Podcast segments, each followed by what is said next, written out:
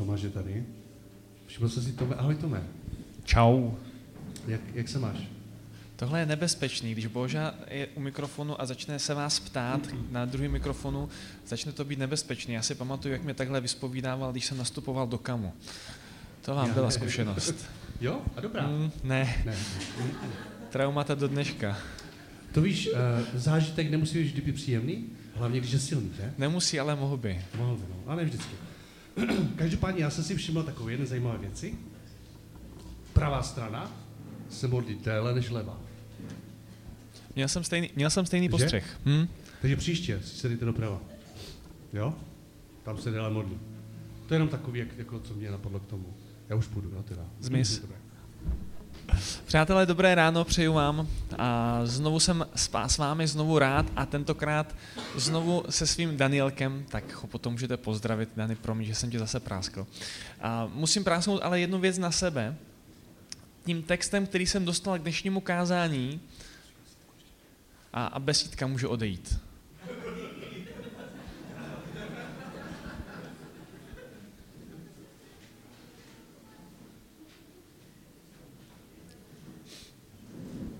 Já jsem u tohoto textu narazil na svůj kazatelský limit. Dostal jsem text s Efeským, čtvrté kapitoly, eh, prvních 16 veršů a já jsem zjistil, že ať se snažím, jak se snažím, tak nejsem schopný těch 16 veršů zpracovat tak, aby z toho bylo kázání, které by mě nemělo alespoň hodinu. Neděste se, nečeká vás hodinové kázání, rozhodl jsem se vzdát se prvních šesti veršů a začít až od verše 7. Zkrátka těch myšlenek, těch podnětů, těch věcí je tam taková spousta, že vystihnout všechno se mi prostě během krátké doby nepodaří. Tak pokud budete chtít někdy si začíst i do těch prvních šesti veršů, velice doporučuji, v některých ohledech to rozšíří i to, o čem budeme dneska, dneska mluvit. Tak pojďte se mnou do Efeským čtvrté kapitoly. Začneme od verše 7 a já teď budu číst 7 až 12. Každému jednotlivému z vás byla dána milost podle míry Kristova obdarování. Písmo přece říká, vystoupil do výšin, zmocnil se zajatých, dary lidem rozdělil. To, že vystoupil, musí znamenat, že předtím také sestoupil dolů na zem.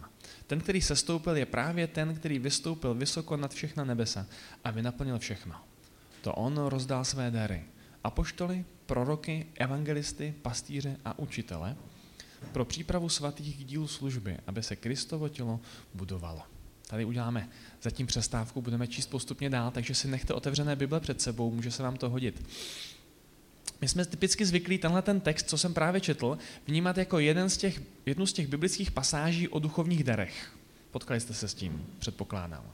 Já ale čím díl jsem nad tím textem seděl a čím víc jsem ho rozebíral a všímal si různých detailů, tím víc jsem docházel k přesvědčení, že ten text, že ta jeho pointa je vlastně jinde.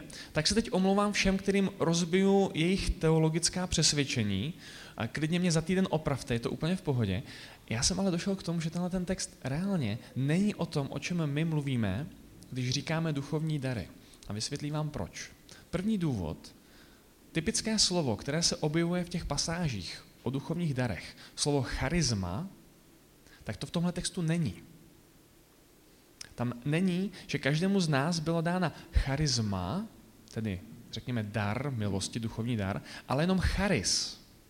Že každému z nás byla dána milost. A to není to samý. Dar milosti, duchovní dar a milost není to tež. Za mě milost je ještě něco mnohem vzácnějšího. Milost je to, co nám otevírá cestu k Bohu. Milost je ten důvod, proč Kristus přišel. Milost je to, co z nás, hříšných lidí, dělá svaté lidi v božích očích. Je to to, co nás uvádí do boží přítomnosti. Bez milosti není nic.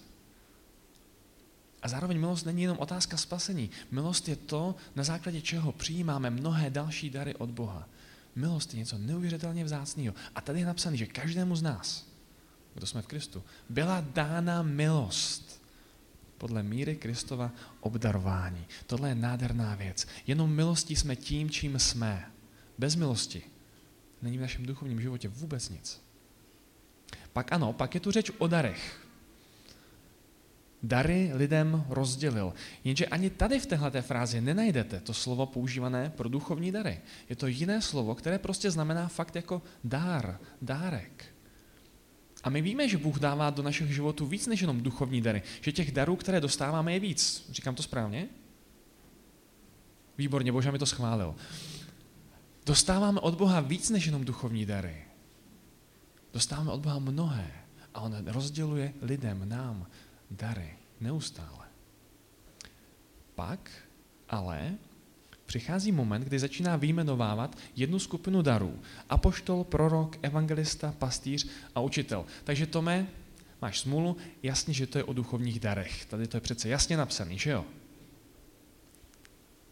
Já myslím, že ne a hned vám povím proč. Všimněte si, že kdekoliv, kde v Novém zákoně čtete o duchovních darech, tak jsou vypisované jako seznam, řekněme, zvláštních schopností, které Pán Bůh dává svým lidem ke službě. Vybavuje nás, abychom v jeho díle, v tom, čemu nás povolal, byli, řekněme, nadpřirozeně efektivní. Je to dar, který dostávají lidé ke službě. Ale tadyhle, v téhle pasáži je to jinak. Tady není napsáno, že dal dar apoštolství, dar proroctví, dar evangelizace. Tady je napsáno, že dal apoštoly, dal proroky, dal evangelisty. Tady předmětem daru není schopnost daná lidem, tady předmětem daru jsou lidé. Možná vás to neohromuje, jako mě, ale tady tím darem jsou konkrétní lidé, kteří se stávají darem pro celé společenství. Není to o obdarování, který dostává ten člověk. Je to, že ten člověk sám je darem pro to společenství. Tohle je kouzelná věc. Vedoucí, lidé s těmito obdarováními, ať už teda v pozici vedoucích jsou nebo ne, tihle lidé jsou darem pro vás. Darem pro tohle společenství. Darem, který Pán Bůh dává, aby budoval to společenství. To je nádherná věc. To nejsou lidé, kteří jenom mají něco zařídit, oni jsou dar. Vedoucí jsou dar.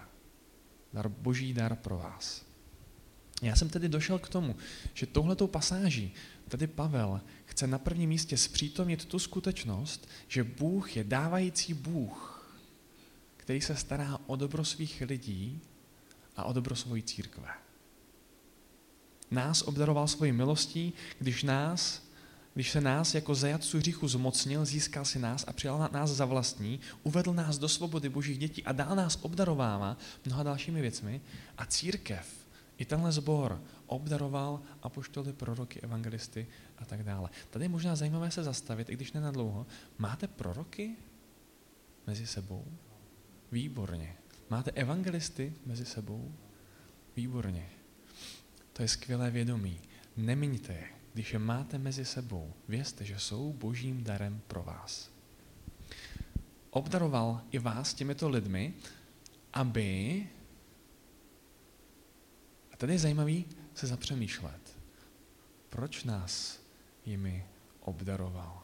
Ona totiž ta odpověď, kterou tam Pavel předkládá, je, je jiná, než bychom typicky možná čekali. Že se jako od vedoucích a takovýchhle lidí očekává. Ta odpověď není, aby se o všechno postarali a všechno zařídili. Jo? Skupina obdarovaných lidí, kteří pro boží lid vykonají všechno, co je nezbytné, aby věci výborně fungovaly. Tak tohle to není. Skoro si troufám říct, že kdybych prohlásil, že je nepovolal k tomu, aby věci dělali, tak budu mimo jenom z poloviny. úkol apoštola, proroka, těch lidí stojících v čele, není úkol rodiče v prvních dvou nebo třech letech života jeho dítěte. Kdo máte děti? Co se děje během prvních dvou, tří let? Jaká je vaše role jako rodiče? Co děláte? Všechno, přesně. Děláte úplně, ale úplně všechno. Oblíkáte to dítě, krmíte ho, uklízíte, když vyleje mlíko, uklízíte, když vyleje mlíko po druhý, uklízíte, když vyleje mlíko po třetí. Vynášíte odpadky, perete mu, děláte naprosto všechno. Ale tohle není úkol, role těchto těch lidí v církvi. Takhle to nemá být. Jejich úkol, jejich role je podobná rodičům, kteří uvádějí svoje děti do dospělosti kteří pomáhají svým dětem přebírat zodpovědnost nejenom sami za sebe, ale i za ty druhé. A to je úplně jiná rodičovská role. Teda tam já ještě nejsem, já mám zatím malé děti, Ale já k ním nebudu moc přistupovat stejným způsobem v 18, k jakým, k, s, ním, k, s jakým k ním přistupuju teď. Ta role je jiná. Vedoucí, tihleti lidé, apoštolové, proroci, evangelisti a tak dále, ti mají nás, církev, uvádět do života, který je plodný, užitečný a hodnotný, kde přebíráme kus zodpovědnosti od nich a ne, aby za nás a pro nás všechno dělali. Tak církev nemá vypadat. Teď si možná vymyslíte, že jsem si to vymyslel, ale ne, v tom 12. verši máte tohle. Bůh nám dává tyhle lidi pro přípravu svatých k dílu služby. Pro přípravu svatých, pro přípravu vás. Ne, aby ty věci jenom dělali, ale aby vás připravili k tomu je dělat a aby se Kristovo tělo budovalo. Zkrátka nám dává tyhle ty lidi, aby nás připravil zapojit se do božího díla a aby se z těch malých božích dětí stávali boží mužové a boží ženy, připravené nést zodpovědnost spolu s ostatními za ten sbor. Tohle je krásný. Aspoň si myslím. Ale zároveň taky trošku dvousečný. A myslím si, že to rozbije očekávání a představu mnoha lidí o tom, co má sbor do jejich života přinášet a jak má vypadat a jak má fungovat. Protože pokud to chápu správně, a já jsem si tím celkem jistý, tak to znamená, že církev nemá mít představu duchovního představení, kde jsou posluchači a diváci a kde pro ně apoštolové, proroci a všichni ti vedoucí připravují vždycky hezké představení a všechno, všechno se postarí a všechno zařídí. Jsem přesvědčený, že církev má mít podobu orchestru, kde je zapojené celé Kristovo tělo a kde apoštolové, proroci a ti další slouží jako učitelé zpěvu a dirigenti. A to je úplně jiný obraz. Najednou v tom dostáváme roli každý z nás. Najednou jsme každý z nás povolani být součástí dění, něco utvářet. Ale znamená to taky to, že nemáme právo zůstávat jenom v roli diváka. A někdy ta období je. Někdy člověk potřebuje jenom čerpat, jenom se krmit, jenom se sytit. Ale Bůh nás potom povolává skrze tyhle ty lidi, abychom byli připraveni do díla služby. Jenom potom se církev stává tím, čím má být. Jedním tělem, které jako jedno těleso naplňuje, naplňuje jeho vůli. Jenom potom jsme schopni zahrát tu nádhernou symfonii, která vtahuje další lidi do dění. Nejenom, že jim dává představení, ale vtahuje je do aktivního přebírání té role, kterou Bůh pro ně má. Takže přátelé, roli vedoucích i ve vašem sboru, ať už tedy stojí, v jakékoliv pozici, roli vedoucích není věci udělat, rolí vedoucích je pomoct vám být připravení ty věci udělat. Dělat máte vy. Bez toho váš zbor zůstane chromým zborem. Pardon, za to zůstane. Bez toho váš zbor bude chromým zborem. To docela dost mění vnímání církve, že jo, když to člověk vezme vážně. Očekávání od sebe i očekávání od těch druhých lidí. A já si tady dovolím, já mám rád rýpavé otázky, to už jste si asi zvykli, že jo? Dovolím si rýpavou otázku. A teď jako jenom sami pro vás. Žijete svůj duchovní život jako dítě do tří let s očekáváním, že se o vás všichni ostatní budou starat a o všechno se postarají? A nebo žijete svůj duchovní, církevní život jako dospělý člověk, který sice dál dostává péči a pomoc od ostatních, to tam nezmizí, ale zároveň je připravený přebírat zodpovědnost a péči za druhé. Dítě do tří let, za které, o které je nutno se neustále starat, a nebo dospělý člověk, který je připravený přebírat zodpovědnost a péči o druhé. A milí přátelé vedoucí, jak vedete? Nestratilo se vám tohleto vědomí, že vaším úkolem je připravovat druhé k dílu služby, nejenom zařídit věci, nejenom určit, co se bude dít, ale připravovat druhé, aby oni byli součástí orchestru?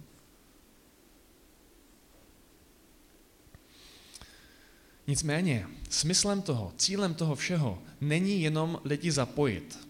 To je málo, že jo. Koncert se neděje proto, abyste měli co nejvíc lidí na pódiu, koncert se děje z jiného důvodu. A stejně tak v církvi. To zapojení nás všech do toho dění není jenom proto, aby jsme byli aktivní, ten smysl je jiný, má to svůj cíl a my se na něj teď budeme podívat do verše 13. Abychom nakonec všichni dospěli k jednotě víry. Tady zase udělám pauzu. Abychom nakonec všichni dospěli k jednotě víry. To se zdá jako celkem snadný úkol, že jo? Stačí, když seženeme dost, dost brožurek s vyznáním víry církve bratrské a s duchovními zásadami, jednu neděli to rozdáme, necháme měsíc na nastudování a lup, máme to. Máme jednotu víry. No, bylo by to hezký, kdyby to fungovalo takhle snadno, ale k tomu bychom nepotřebovali všech těch apoštolů, proroků a tak. Jednota víry je něco, co jde za hranice jenom nějakých přesvědčení. Všimněte si, že v Bibli víra nikdy není jenom otázka přesvědčení, že víra je otázka života, otázka jakéhosi pohybu, otázka nestatického sezení. Jakub říká ve své epištole, že víra bez skutku je mrtvá. K čemu by tedy byla víra, která je jenom plná dobrých přesvědčení, ale tečka, nic. O tom to není. Jednota víry je jinde. Jednota víry, církve, je v pohybu za stejným pánem. V pohybu za Kristem. Nejenom v pohybu za stejnou vizí, kterou sdílí zbor, to je taky krásná jednota, ale jednota víry se točí okolo, je založená, je centrovaná, zafixovaná na Krista. On dává jednotu víry svojí církvi. A to i ve chvíli, kdy různí lidé různě Krista prožívají nebo různě prožívají svoji duchovnost. Já jsem teď v tomhle týdnu měl zajímavý rozhovor s člověkem z vedlejšího sboru. A on, oni tak nějakým vzniká zajímavá aktivita, do které přizývají i lidi z jiných sborů. Tak mi o tom chtěl povědět, abych o tom věděl, což, což bylo výborný. A on popisoval něco, říká, my jsme skupinka, my se každý týden setkáme, a hrajeme chvály, duchovní písně, ale to hlavní je, někdy to máme jenom reprodukovaně, my u toho tančíme a tím tancem vyjadřujeme to, co s Bohem prožíváme, to, co je v tom textu. A máme k tomu i prapory a tak jako různě. Kdybych, v tom, kdybych tam měl být já spolu s nimi, já nevím, co mám dělat, jako tancovat, vyjadřovat Pánu Bohu chválu tancem, to se dělá jak? Prostě je, to, je mi to naprosto cizí. Před x lety bych dokonce měl z toho velký obavy, co to jako je, co, co, co, co se to tam děje. Co, dneska mi to neděsí. V průběhu svého života jsem přišel k vědomí, že každý z nás prožíváme spojení s Pánem Bohem, naši duchovnost, naši zbožnost jiným způsobem. A pro někoho ten tanec nakonec může být krásným, úžasným projevem chvály Pánu Bohu a blízkým uh, setkáním s ním, přestože pro mě je to naprosto cizí. To podstatné je, Kristus jako centrum, jako střed, jako vrchol toho všeho. O něm to je. A je to o pohybu za ním. V tomhle je ta jednota církve. Ale tahle ta jednota se nerodí, nefunguje v sedě. Ta se rodí teprve jako akční, aktivní, fungující víra nás všech. A to je znova ten obraz toho společenství, eh, obraz toho orchestru, kde každý z nás spolu se podílí na tom souzvuku těch jednotlivých nástrojů. Každý hraje jinak, každý do toho vnáší jiný zvuk, ale společně se buduje jednota víry zafixovaná na Kristu. Ovšem, těžko by ta jednota fungovala bez druhé poloviny toho cíle. Bůh nám dává ty apoštoly proroky, aby nás připravoval k dílu služby, abychom dospěli k jednotě víry, a tady to nekončí, a poznání Božího Syna k dokonalému lidství, k plné míře Kristovy dospělosti. Já jsem říkal, že Kristus je centrum, střed, vrchol, všechno ohledně naší víry, ale to podstatné je, my musíme Krista dobře znát. Jinak je Kristus jenom slovo, jinak je to jenom nějaká vzletná myšlenka a každý máme jinou představu, to potom není reálná jednota víry. To poznání Božího Syna je zásadní i pro tu jednotu, ale je zásadní pro náš život samo o sobě. Bez Krista nemáme nic. Bez Krista nejsme nic. A poznání Krista v tom je zásadní. Aby pro nás nebyl jenom postavou popsanou v Bibli, jenom někoho, koho popíšeme mraky různých přívlastků, ale někdo živý, a řečtina tam používá nádherné slovo, epignosis. To je něco, co vyjadřuje hluboké, niterné poznání. Něco, kde se nespokojíte, kde, nejde se spokojit jenom s odstavcem z, z biblického slovníku. Je to osobní, důvěrné, blízké poznání živého Krista, který je mým pánem, mým králem. Nejenom, že je pánem a králem a vím to, ale je mým pánem a králem, protože takhle jsem ho poznal, protože vládne mému životu, protože můj život se jemu podřídil. A ne z donucení mých vedoucích, ale protože jsem ho poznal.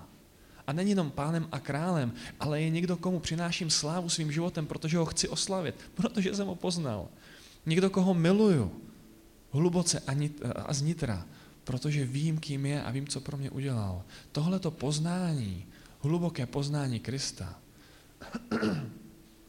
nejenom racionální, nejenom vymemorované, ale jakoby celou bytostí, tohle je něco, co nás jako křesťany potom dovádí k tomu dokonalému lidství a k plné míře Kristovy dospělosti, kde se stáváme podobní jemu. A k tomuhle cíli nám Pán Bůh dává apoštoly, proroky, evangelisty, učitele a pastýře. Tohle je smysl toho všeho. Ne vás jenom naučit, jak sekat latinu, ale společně vás zapojit do vzájemného spolubudování se, abychom dospěli k poznání Krista a k plnosti, k jeho plnosti. Až někdy budete psát test z ekleziologie, tedy z nauky o církvi, tak tam prosím vás u otázky, jaký je smysl církve, nezapomeňte napsat, dovádět Kristovi učedníky k poznání Božího Syna, k dokonalému lidství, k plné míře Kristovy dospělosti. To je smysl církve asi ne jediný, ale jeden z těch primárních. To je smysl vašeho sboru. Dovést vás, nás, k plnému poznání Krista. Proto tu jsou neděle, proto je tu dnešní bohoslužba, proto, je tu, proto tu byla minulá bohoslužba, proto tu bude příští bohoslužba. To je smysl toho. To je smysl skupinek. To je smysl mládeže. To je smysl dorostu, smysl nedělek. Poznání Božího syna. Nic většího dávat nemůžeme. A tak tímhle cílem, prosím, posuzujme věci, které se odehrávají. Kašlete na to, jestli je eh, kazatel zrovna tenhle týden vtipný nebo ne. Evidentně se mi to moc nedaří. To, to, to není měřítko pro církev. Pointou není, jestli to hudebníkům skvěle ladí, anebo jsou sem tam falešní. Já vím, ruší to, je to nepříjemný, ale to není měřítko pro kvalitu církve. Měřítkem pro církev je to, že nám pomáhají, že nám pomáhá poznávat Božího syna. Pro tohle si přicházejte. Ne pro vtipného řečníka, ne pro skvělou kapelu, pro poznání Krista uprostřed toho všeho a skrze to všechno. Tohle je cíl. Tohle je cíl těch obdarování, teda těch obdarovaných lidí, tohle je cíl našeho zapojení se do služby. Ale pozor, víme cíl, známe destinaci, ale na cestě se člověk potkává s mnoha slepýma uličkama. To je to, o čem je další verš. Verš 14. Nesmíme proto nadále zůstat nemluvňaty, zmítanými a unášenými kdejakým porevem učení, lidskou prohnaností a vychytralým sváděním k bludu. Nesmíme zůstat dětmi do tří let, které nalákáte na lízátko, oblbnete rohlíkem a vystrašíte barbuchou. Znáte barbuchu? Výborně. Nesmíme, ne, nezná, promiň, to je česká pohádka. Nesmíme zůstat dětmi do tří let, které nalákáte na lízátko, opěte rohlíkem a vystrašíte barbuchou. Protože jak lízátek, tak rohlíků, tak strašidel na naší duchovní cestě budete potkávat spoustu. Pořád a pořád se objevují nový lízátka, slibující nová boží zjevení a nové boží působení. A my potom reagujeme podobně, jako když v reklamě vidíte nová a ještě lepší receptura. Vylepšené složení. Jo, a, znova a znova se objevují křesťanský proudy, který vytváří přesně tenhle ten dojem. To všechno, co bylo, my teďka upgradeujeme. Skrze nás je to teďka mnohem lepší a mnohem hodnotnější. Ale a potom lidé hromadně reagují na věci, jako je poslední reformace a jsou strašně nadšení z toho, co se tam odehrává, protože tohle je konečně ono. Množství rohlíků taky nemizí. Nemizí množství manipulativních tvrzení, že skrze mě a mé učení Bůh obnovuje církev k tomu, čím měla původně být, protože církev to ztratila a teprve se mnou po staletích se znovu objevuje ta pravda. A těch taky není málo, takovýchhle lidí. A potom kus církve propadá jejich tvrzením a vrací se k moudrosti svých předků a k věrnosti ploché země. Rozumíte? Nechávají se oblbnout, zmanipulovat a skončí někde, kde vlastně nikdy být nechtěli. A strašitel, tak ty taky nevymřeli. Nevím, jak to, jako, jak jestli takových lidí máte kolem sebe taky víc, ale já se potkám s lidmi, kteří jsou vyděšený z toho, že svět je řízený satanisty. Ať už jim říkáte ilumináti, ať už jim říkáte zednáři, ať už jim říkáte, jak chcete. Prostě je to skupina, která vyloženě satanistickými rituály vede náš svět. Lízátka, rohlíky, strašidla budou se objevovat a my na ně musíme být připraveni. A já tím prosím vás nechci říct, že nejsou nové věci, které Bůh do církve dává. Nechci tím říct, že nejsou věci, ve kterých se církev potřebuje vracet a obnovovat tím, čím má být. A netvrdím, že nejsou věci, před kterými se máme mít na pozoru, ale nechceme vlízt do každé slepé uličky, že ne? Nechceme na naší duchovní cestě se nechat strhnout každým závanem, každým novým učením a ve výsledku každým možným bludem, protože těch je spousta. My si předtím potřebujeme být, mít na pozoru, abychom dorůstali do té skutečné Kristovy plnosti. A v dalším verši nám Pavel píše tu cestu, která k tomu vede. Která vede k tomu, abychom se vyhnuli těm slepým uličkám. Verš 15. Místo toho máme mluvit pravdu v lásce a v každém ohledu růst v Krista, který je hlavou. Tady máte nádherný manželský pár hned vedle sebe. Pravda a láska. Tohle to je úžasný manželství ve chvíli, kdy funguje. Platí o něm ale úplně to samé, jako u manželství muže a ženy. Jo? Muž a žena, oba dva, častokrát věci vidí jinak. Dobře, minimálně v našem manželství. Častokrát vidíte věci jinak. Častokrát mají, máme tendenci věnovat se jiným věcem, přistupovat k ním různě. Ale ve chvíli, kdy mezi těmi manželi nebo mezi láskou a pravdou funguje jednota, ve chvíli, kdy je to zdravé manželství, tak z toho vzniká něco naprosto vzácného. Najednou to není spor dvou různých pohledů, najednou to není spor dvou různých přístupů. Naopak, oni se doplňují a vytvářejí něco nádherného, co, nikdo, co ani jedno z nich samo o sobě nedokáže. Pravda a láska nejsou ve sporu. Navzdory různým přístupům. Pravda a láska jsou nádherné manželství. Bez lásky by naše víra byla prázdná a studená. Bez pravdy by jí chyběla pevnost a stabilita. Rozumíte? Potřebuje naše víra obojí. A jejich manželství se stává cestou k té jednotě víry, k poznání Božího Syna, k dokonalému lidství, k plné míře Kristovy dospělosti, k tomu cíli, ke kterému míříme spolu jako církev. Pravda a láska nás tam dovádějí a chrání nás. Nepodceňte, neodsuňte do pozadí ani jedno, ani druhé. Někdy lidi kvůli lásce mají tendenci odkládat pravdu. Je to chyba. Je to jak když v manželství oddělíte ty dva od sebe, bude se jim po sobě stýskat a nebude se jim fungovat dobře. Oni se navzájem potřebují. Já ještě chvilku chci zůstat u té pravdy i u té lásky. Trošku, je, trošku k ním něco málo říct. Pravda, navzdory dnešním populárnímu přesvědčení, že každý máme svoji pravdu, a, a dobře, v některých věcech to platí. Jo? A třeba když se budete bavit o tom, jestli koprovka je dobrá nebo není dobrá, je hnusná mimochodem, tak, tak, tam, tak tam jako klidně můžeme mít každý svoji pravdu. Nebo v otázce, čí manželka je nejlepší, ta moje, kdybyste nevěděli. Tak tam tak, pánové, žádný protest? No tak, no tak. Výborně. Tady se, tady se má ozvat protest, protože tady opravdu každý můžeme a je dokonce dobře, když máme každý svoji pravdu. Je moc dobře, když každý chlap bude tvrdit, ne, ta moje manželka je ta nejlepší. Jo, jsou oblasti, kde každý máme svoji pravdu a je to dobře, ale v mnoha jiných, v mnoha jiných je pravda, kde si mimo nás samotné a my ji potřebujeme poznávat a objevovat. A to na prvním místě, skrze Krista a skrze jeho slovo.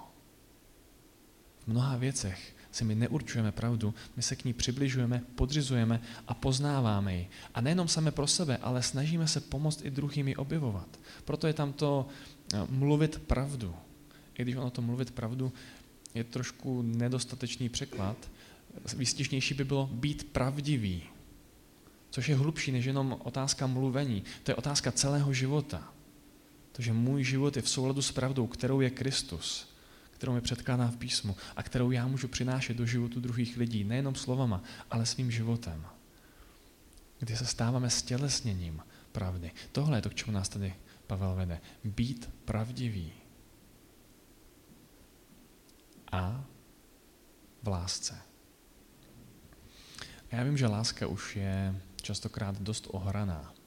Který z kazatelů, kdy nemluvil o lásce alespoň třikrát za měsíc.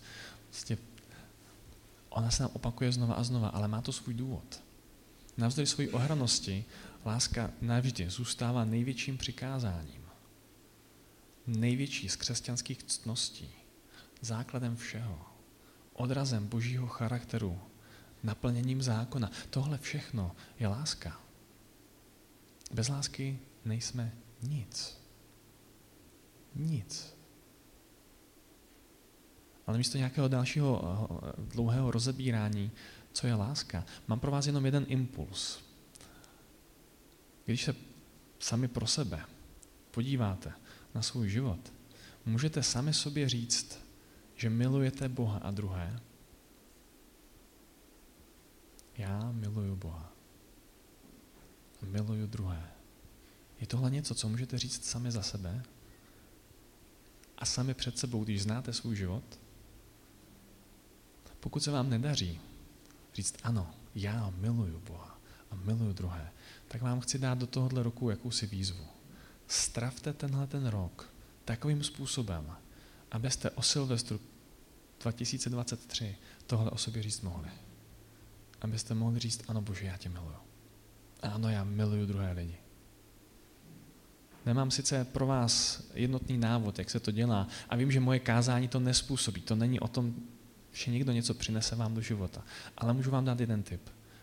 Láska se rodí v boží přítomnosti a v poznání jeho. Láska k Bohu obzvlášť se rodí v jeho přítomnosti a v poznání jeho. Tak si proto přicházejte. Běžte si proto. Běžte do jeho přítomnosti. Běžte si ho poznávat. Běžte se s ním setkávat. Čas u Bible, čas u modlitby, to není jenom rutinní povinnost a záležitost každého dne v životě křesťana. To je příležitost setkat se s Bohem, být v jeho přítomnosti. Přítomnosti úžasného živého Boha. A příležitost k tomu, aby vaše srdce se naladilo na tu jeho melodii a objevovalo, rostlo v lásce k němu. Čeká nás ale ještě jeden verš. A myšlenku k tomuhle verši jsem schrnul tímhle způsobem. Nechte druhé dělat jejich práci pro vás. Nechte druhé dělat jejich práci pro vás. Verš 16. Z něj, tedy z Krista, celé tělo, spojené a svázané pomocí všech tkání, roste a buduje se v lásce, když každá jednotlivá část plní úkol, který ji náleží.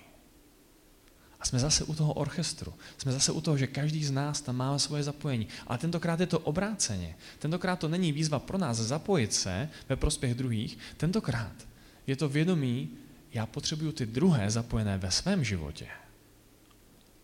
Jako kdyby, jako kdyby, jako kdybych se já bez vás k tomu cíli k tomu poznání Božího Syna, k té jeho plnosti, jako kdybych se k tomu cíli bez vás nemohl dostat. Jako kdyby můj vztah s Kristem k plnosti potřeboval i vás. Jako kdyby moje osobní stišení, navzdory tomu, jakkoliv hluboké jsou, jako kdyby nestačily bez vás. A ono to tak nejspíš opravdu je. Jsme jedno tělo. Jsme tu jedni ku prospěchu druhých. A Bůh dává do církve, tedy i do mého života, apoštoly, proroky, evangelisty, pastýře a učitele. A všechny, kteří skrze ně jsou připraveni k dílu služby, všechny tyhle lidi Bůh dává do mého života, aby mě, a nejenom mě, ale i mě, pomohli dorůstat do téhleté plnosti. Abych docházel plného poznání Krista. Aby ten orchestr i mě pomohl hrát tu správnou hudbu pro toho správného. Nechte druhé hrát jejich roli ve vašem životě.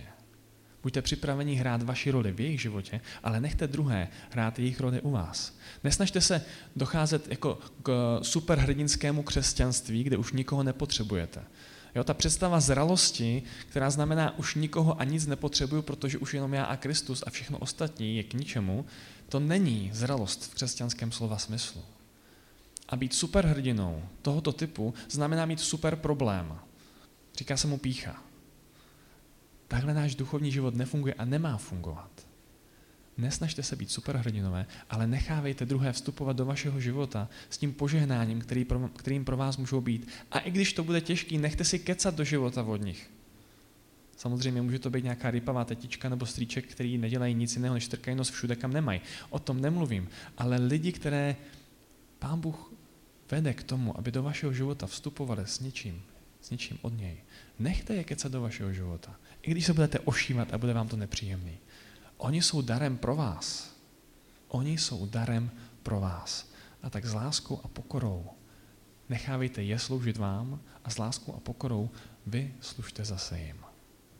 Abychom společně docházeli do toho cíle, kam nikdo z nás sám pravděpodobně nebudeme schopni dojít. Jsme jedno tělo, jsme jedna církev, jsme jeden orchestr, ve kterém společně docházíme k tomu poznání Božího Syna a ve kterém společně máme šanci, že to bude pevné poznání, když v pravdě a v lásce půjdeme společně. Pojďme si to schrnout, jenom na závěr. Bůh dává církvi apoštoly, proroky, evangelisty, pastýře a učitele pro přípravu svatých. Ne, aby věci udělali, ale aby nás připravili k tomu je spolu s nimi dělat. Připravuje nás k dílu služby, k podílu na růstu dalších, abychom spolu dorůstali do jednoty víry a poznání Božího Syna, k dokonalému lidství, k plné míře Kristově dospělosti. Na cestě na, k tomuhle cíle nás ale čekají různé slepé ulice.